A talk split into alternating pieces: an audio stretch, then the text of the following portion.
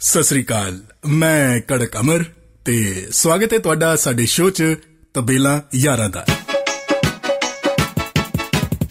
ਜਿਵੇਂ ਦੀ ਖਬਰਾਂ ਅਸੀਂ ਸੁਣ ਰਹੇ ਹਾਂ ਕਿ ਯੂਪੀ ਦੇ ਇੱਕ ਪਿੰਡ ਵਿੱਚ ਸਦੀਆਂ ਤੋਂ ਇਹ ਪ੍ਰਥਾ ਚੱਲਦੀ ਆ ਰਹੀ ਹੈ ਕਿ ਉੱਥੇ ਕੁੜੀਆਂ ਘੋੜੇ ਤੇ ਚੜ ਕੇ ਬਰਾਤ ਲੈ ਕੇ ਜਾ ਰਹੀਆਂ ਨੇ। ਇਲਾਕੇ ਦੇ ਘੋੜੇ ਕਾਫੀ ਖੁਸ਼ ਨੇ ਇਸ ਗੱਲ ਤੋਂ। ਸੋ ਅਸੀਂ ਅੱਜ ਇੱਕ ਘੋੜੇ ਦੇ ਤਬੇਲੇ ਪਹੁੰਚੇ ਹਾਂ, ਘੋੜਿਆਂ ਦੀ ਖੈਰ ਖਬਰ ਲੈਣ। ਸਾਡੇ ਨਾਲ ਇਸ ਤਬੇਲੇ ਦੇ ਘੋੜਿਆਂ ਦੇ ਜਿਹੜੇ ਪ੍ਰਧਾਨ ਨੇ ਘੋੜਾ ਹਸਨ ਸਾਹਿਬ ਸਾਡੇ ਨਾਲ ਜੁੜ ਚੁੱਕੇ ਨੇ। ਸਵਾਗਤ ਹੈ ਤੁਹਾਡਾ। ਆ ਕੀ ਸੀ? ਆ ਸਾਡੀ ਹੈਲੋ ਹੁੰਦੀ ਹੈ ਭਾਜੀ। ਇਹ ਕਿਹੋ ਜੀ ਹੈਲੋ ਹੋਈ? ਉਹ ਭਾਜੀ ਅੱਜ ਕੱਲ ਕਰੋਨਾ ਵਾਇਰਸ ਕਰਕੇ ਸੀ ਹੱਥ ਮਿਲਾਉਣੇ ਛੱਡੇ ਹੋਏ ਨੇ ਸੋ ਸਾਡੇ ਵੱਲੋਂ। ਕੀ ਬਾਤ ਹੈ। ਸੋ ਤੁਸੀਂ ਚਾਹ ਲਓਗੇ ਜਾਂ ਚਣੇ? ਆ ਭਾਜੀ ਤੁਸੀਂ ਤਾਂ ਗੱਲ ਕਰਤੀ।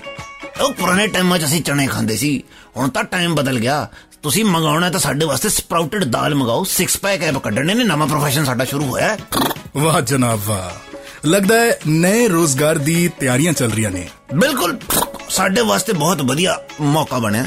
ਪਹਿਲਾਂ ਸਾਡੀ ਭੈਣਾਂ ਘੋੜੀਆਂ ਜਿਹੜੀਆਂ ਹੁੰਦੀਆਂ ਸੀ ਉਹ ਇਹ ਕੰਮ ਕਰਿਆ ਕਰਦੀਆਂ ਸੀਗੀਆਂ ਵਿਆਹਾਂ ਦੇ ਵਿੱਚ ਜਾਂਦੀਆਂ ਸੀ। ਪਰ ਹੁਣ ਭੈਣਾਂ ਕਰਕੇ ਸਾਡੇ ਵਾਸਤੇ ਵੀ ਰਾਹ ਖੁੱਲ ਗਏ ਨੇ। ਸੋ ਹੁਣ ਤਾਂ ਲੋਕ ਸਾਨੂੰ ਦੇਖ ਕੇ ਆਹੀ ਕਹਿੰਦੇ ਨੇ ਉਹ ਦੇਖੋ ਭੈਣ ਦੇ ਘੋੜੇ ਜਾ ਰਹੇ ਨੇ। ਪਰ ਕੀ ਤੁਹਾਨੂੰ ਅਜੀਬ ਨਹੀਂ ਲੱਗਦਾ ਕਿ ਇਹ ਕੰਮ ਕੋੜੀ ਭੈਣਾਂ ਨੂੰ ਜ਼ਿਆਦਾ ਸੂਟ ਕਰਦਾ ਹੈ? ਆਹ ਕਹੇ ਜੀ ਗੱਲ ਕਰਦੇ ਭਾਜੀ? ਘੋੜੀਆਂ ਨੂੰ ਜੇ ਮੌਕਾ ਮਿਲਦਾ ਤਾਂ ਘੋੜਿਆਂ ਨੂੰ ਵੀ ਮੌਕਾ ਮਿਲਣਾ ਚਾਹੀਦਾ ਹੈ। Why should ਘੋੜੀਜ਼ have all the fun ਬਿਲਕੁਲ ਬਹੁਤ ਹੀ ਵਧੀਆ ਗੱਲ।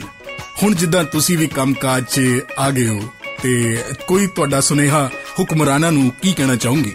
ਅਸੀਂ ਹੁਕਮਰਾਨਾਂ ਨੂੰ ਕੀ ਕਹਿਣਾ? ਉਹਨਾਂ ਦੇ ਤਾਂ ਪਹਿਲਾਂ ਘੋੜੇ ਲੱਗੇ ਹੋਏ ਨੇ। ਹਾਂਜੀ ਕੀ ਕੀ ਫਰਮਾਇਆ ਤੁਸੀਂ? ਮੇਰਾ ਮਤਲਬ ਕਿ ਉਹ ਤਾਂ ਪਹਿਲਾਂ ਘੋੜੇ ਵਾਂਗੂ ਕੰਮ ਕਰੀ ਜਾਂਦੇ ਨੇ ਮਿਹਨਤ ਬਹੁਤ ਵਧੀਆ ਕਰ ਰਹੇ ਨੇ। ਅੱਛਾ ਅੱਛਾ ਅੱਛਾ।